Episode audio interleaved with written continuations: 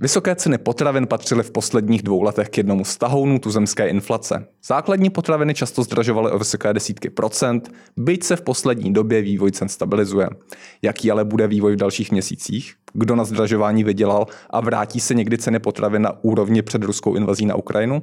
Na to bude odpovídat v pořadu uh, Infotalks prezidentka potravinářské komory Dana Večeřová. Vítejte ve studiu.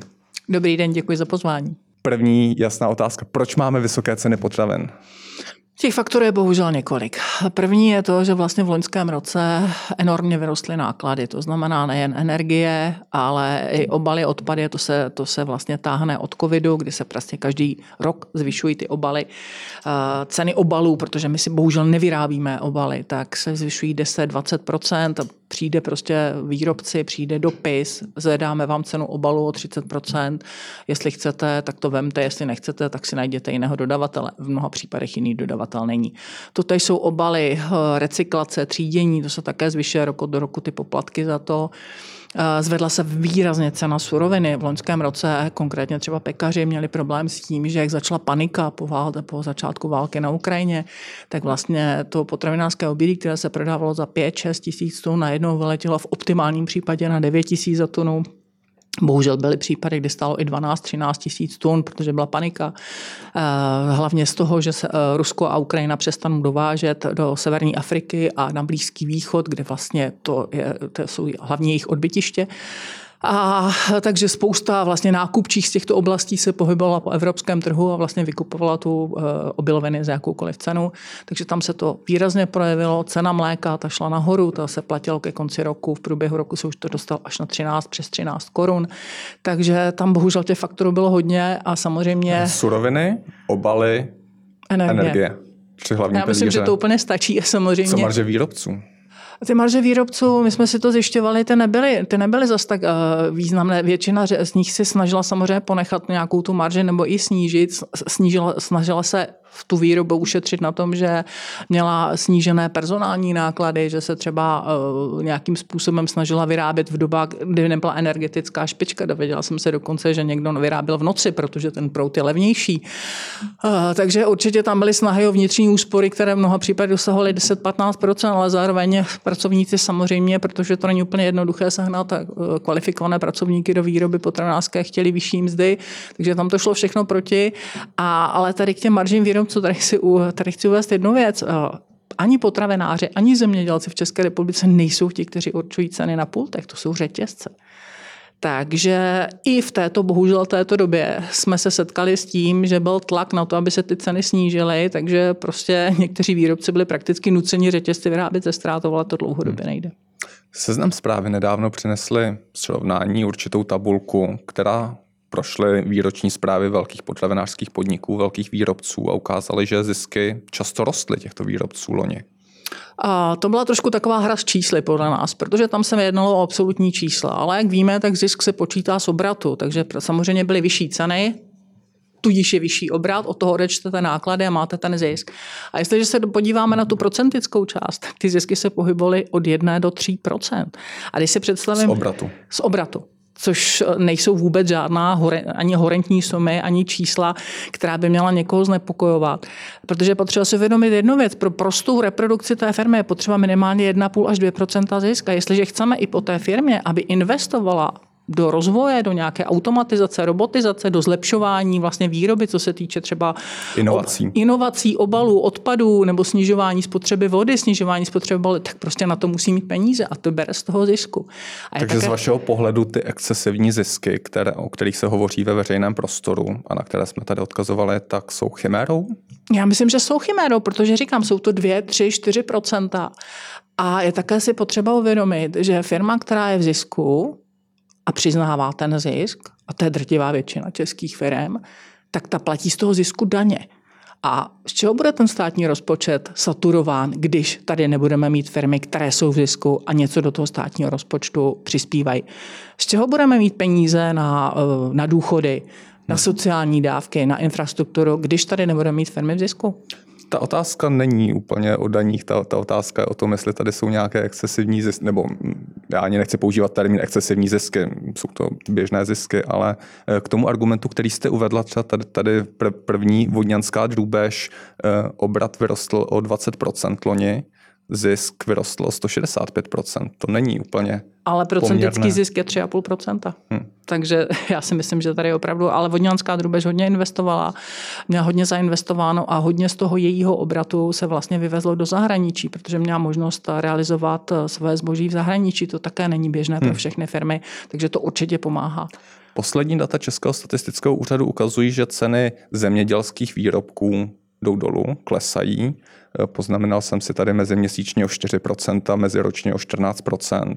Kdy se to projeví na pultech potravin? A to Kdy se, se to propíše v celém tom řetězci, který jste tady už naznačila od zemědělců přes výrobce po prodejce? Tak pokud si vezmeme třeba mléčné výrobky, tak už se propisuje, protože v současné době, jak už jsem říkala, na konci roku bylo cena mléka přibližně 13,50 nebo přes 13 korun eh, u některých výrobců a v současné době se dostává k 10 korunám. A už samozřejmě vidíme i v obchodě, že prostě se ty mléčné výrobky snižují. Ta cena se snižuje, protože u, něk- u řady výrobků vlastně to mléko nebo ta surovina je nej, nej, vlastně největším, největším nákladem, tudíž se ty ceny snižují.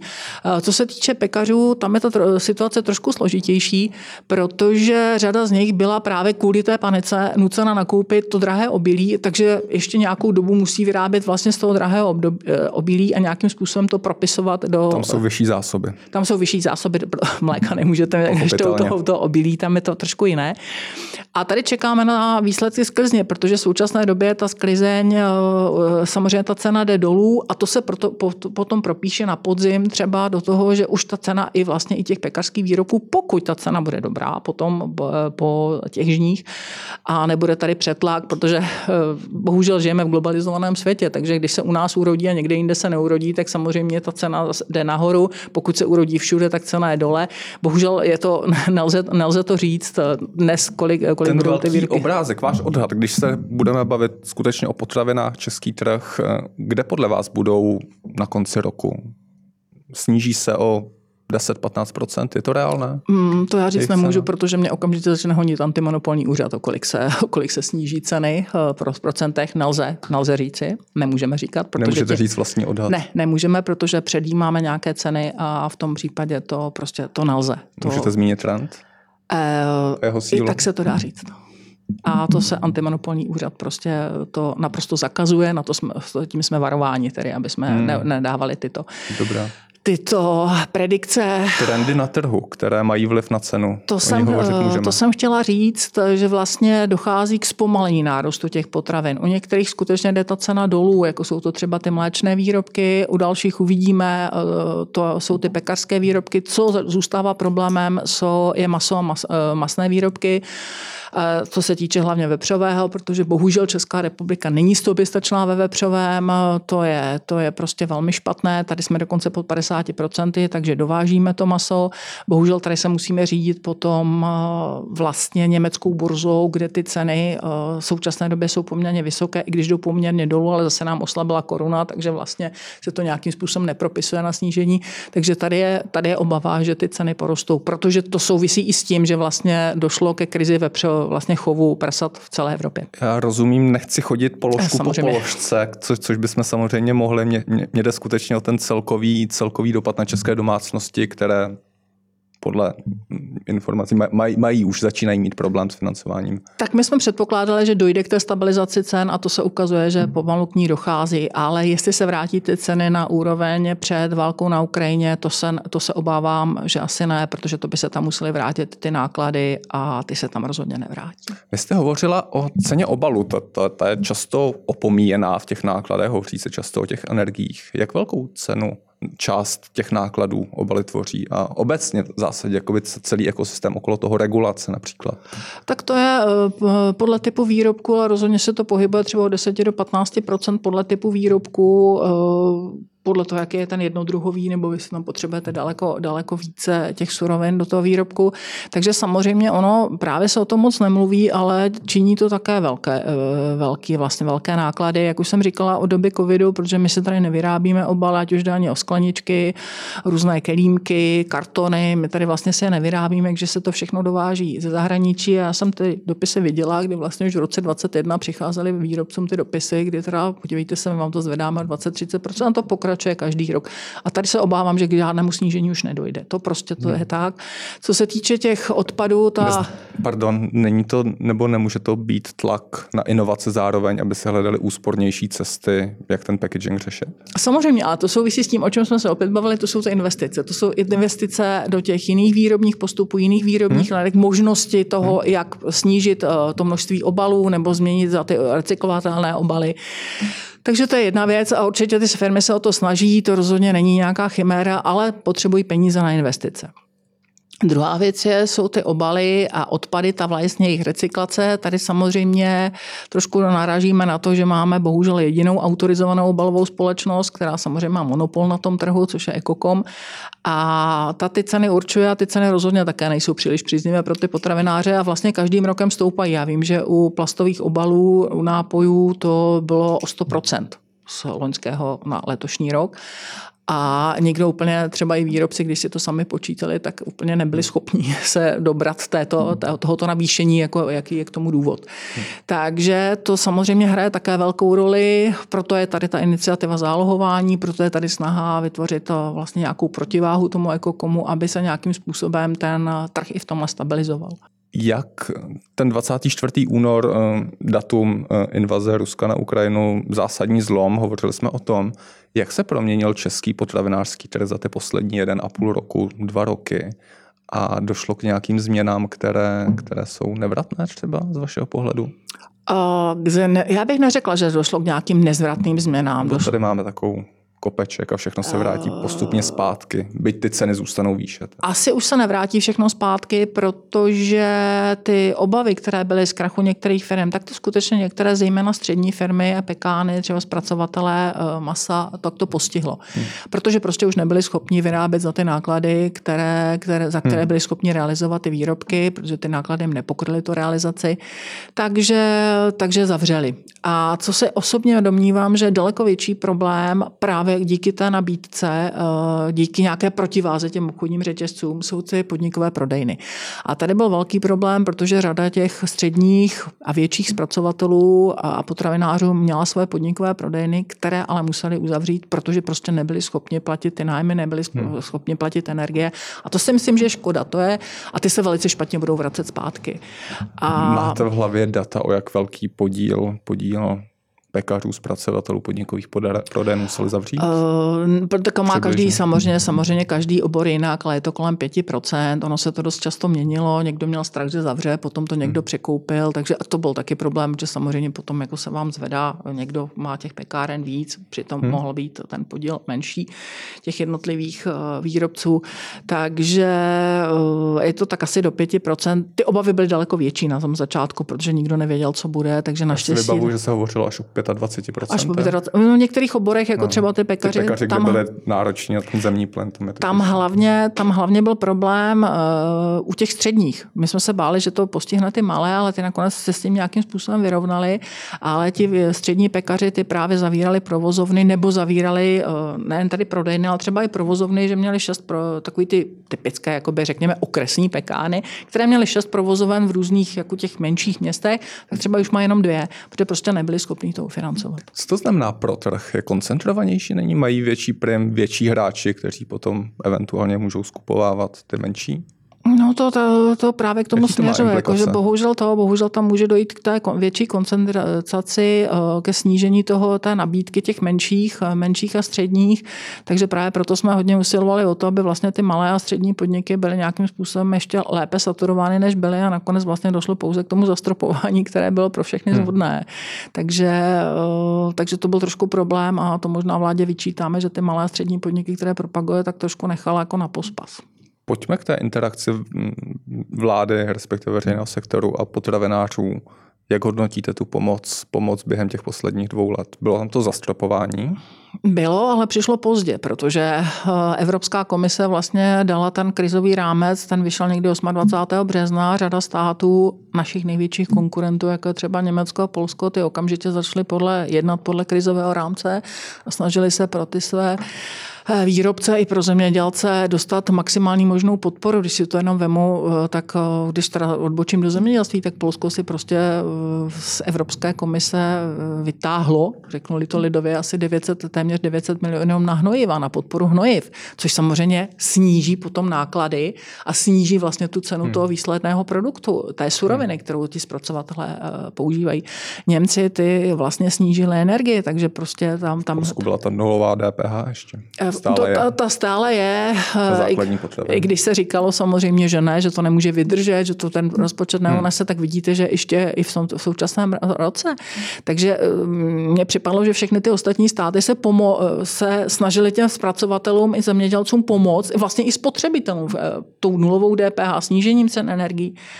A eh, protože Ono se, to, ono se o tom nerado mluví, ale prostě to zemědělství a potravinářství, pokud ta republika není aspoň do jisté míry soběstačná, ale tady nikdo nemluví o 100% soběstačnost, protože to je, to je ekonomický i vlastně logický nesmysl.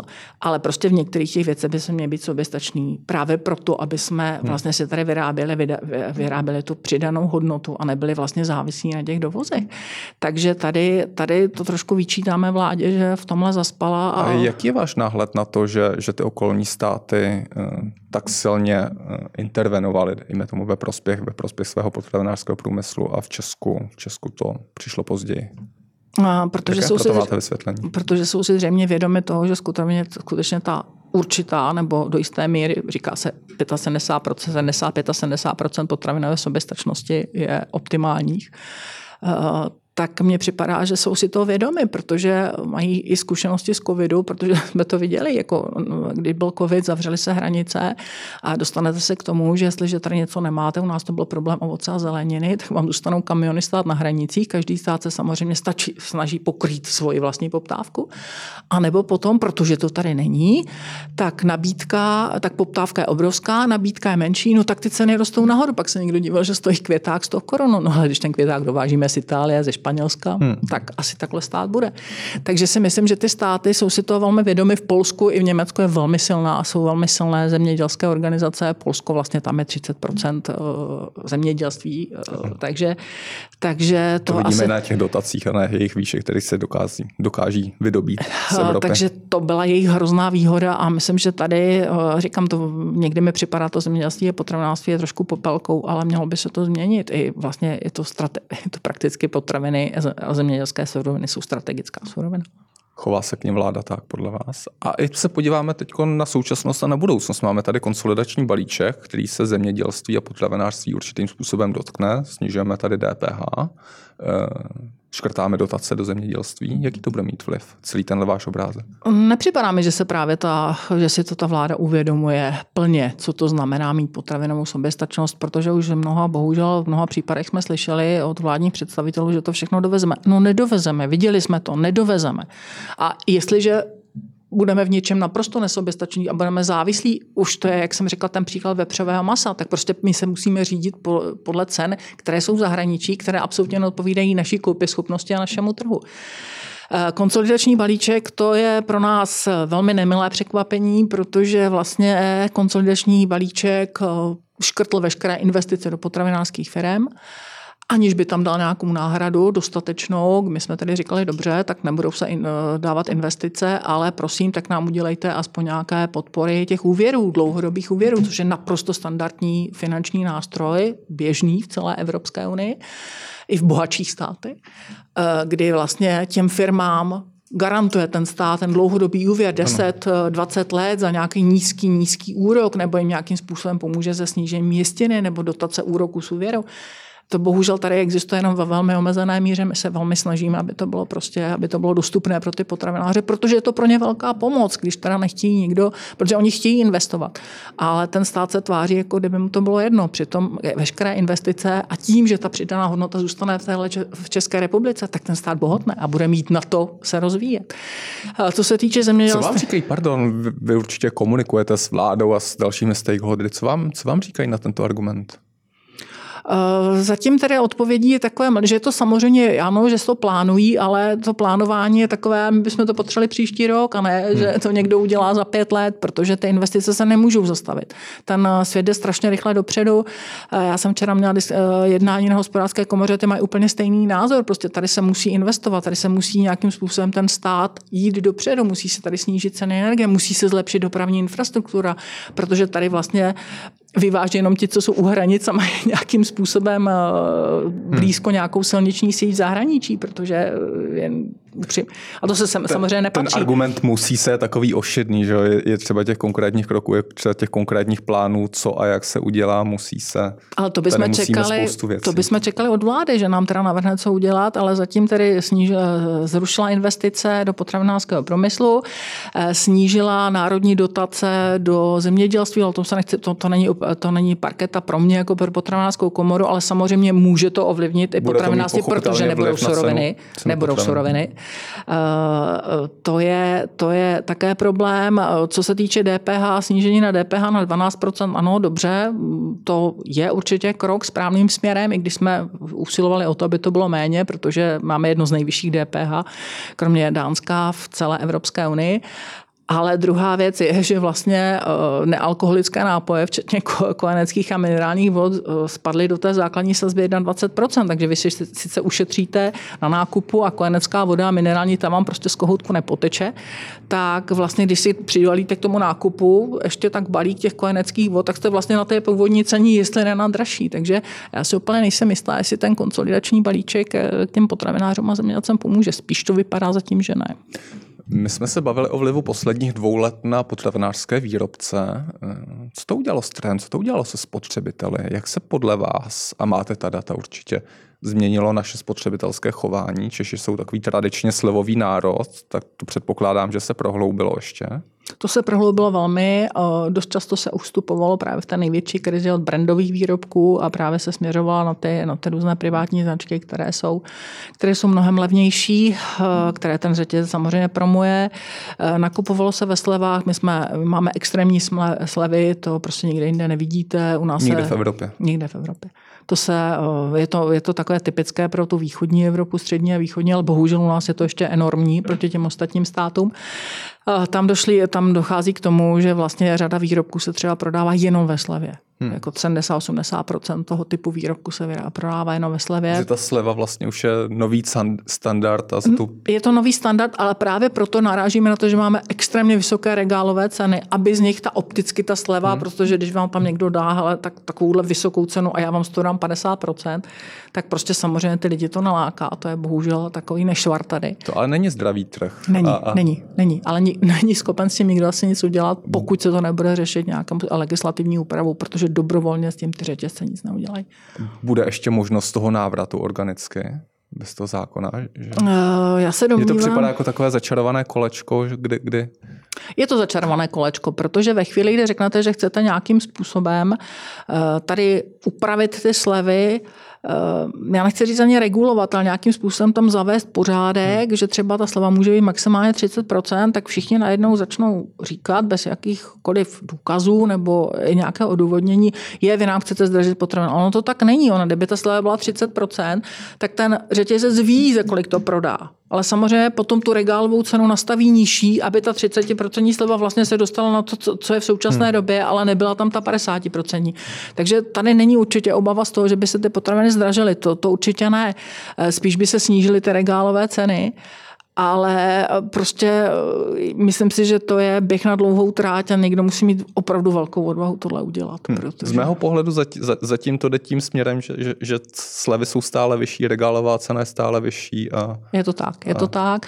Bohužel tady inklinace vlastně i k privátním značkám, což třeba s tím mají naši výrobci problém, protože vy vlastně máte svoji svůj brand nebo svoji značku a vedle toho máte ten stejný produkt, protože ale jako privátní značku a tam není jiný výrobek. Ten výrobek je úplně stejný, protože hmm. nikdo nebude předělávat linku třeba na mléko, aby tam bylo jiné mléko. Ani tam nemůže být jiný mléko, protože neexistuje, jenom že to rozdíl třeba 20 korun v té ceně.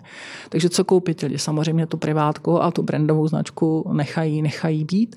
A, a to je nešťastné. privátní značky často právě tvoří nebo dělají ty české firmy. Pro ně je to biznes navíc. Uh, biznis to je, ale není zase tak ideální biznis, jak by si člověk představoval, protože tam jsou samozřejmě uh, velké objemy. To znamená zase, že je to hmm. pro velké výrobce, to střední a malý výrobce není schopen udělat tyhle ty velké objemy.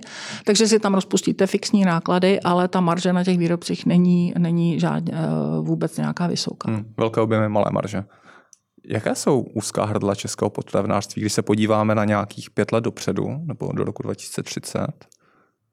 Kde vidíte největší úzká hrdla a jak se jim postavit? Jsou to určitě obchodní řetězce, protože ta diskuze s těmi obchodními řetězci je... Výkupní ceny. Nákupní ceny přesně tak, protože ten tlak na to snížení ceny je obrovský a prostě pro některé, zejména ty menší a střední výrobce, to může být i likvidační, protože prostě nejsou schopní se vlíst těmi náklady. To je ta druhá věc, která je tím úzkým hedlem do těch požadavků těch řetězců. Protože ty ceny energií, když to vezmu, tak máme skutečně v Německu jsou ceny energií na třetině proti nám hmm. i pro výrobce. Takže to, to je velký problém. A ty obchodní řetězce tady, my se setkáváme s tím, že některé, některé eh, společnosti, které jakým způsobem byly nějakým lídrem na trhu, co se třeba regionálních eh, potravin eh, týče, tak je začaly vylistovat vzhledem k tomu, že prostě jim jde spíš o ten zisk, než o to, aby tady nabízeli to, co v zahraničí, tedy široké portfolio těch malých a středních výrobců v těch řetězcích, takže ty obchodní řetězce, to upravení vztahu s nimi, aby tady skutečně byly v těch českých řetězcích, oni nejsou české, ale v řetězcích na českém trhu by byly hmm. české potraviny, tak to si myslím, že je velké úskalí do budoucna, které musíme řešit. Měl by se to řešit legislativně? Tady byly ty snahy? Legislativně rozhodně ne. Ne, to je, to je, já to považuji za velmi slepou uličku, protože tím nic nedokážete, tím spíš se spousta lidí, eh, řekla bych, rozlobí a ne, nemá to smysl prostě hmm. a pochybuji, že by to prošlo i v Evropské komisi, ale prostě nějakým, eh, nějakým způsobem tlačit na ty řetězce. Vím, že pan minister Výborný chce s nimi schůzku na toto téma takže určitě nějakým způsobem se domluvit s těmi řetězci, ať se chovají tak jako doma, protože když přijdete do německého řetězce nebo do rakouského na jejich domácí půdě, tak ten podíl těch domácích potravin je úplně jiný než tady. Mm-hmm. V Infotalks byla prezidentka potravinářské komory Dana Večeřová. Děkuji, že jste přišla. Děkuji za pozvání krásný den. Naschledanou.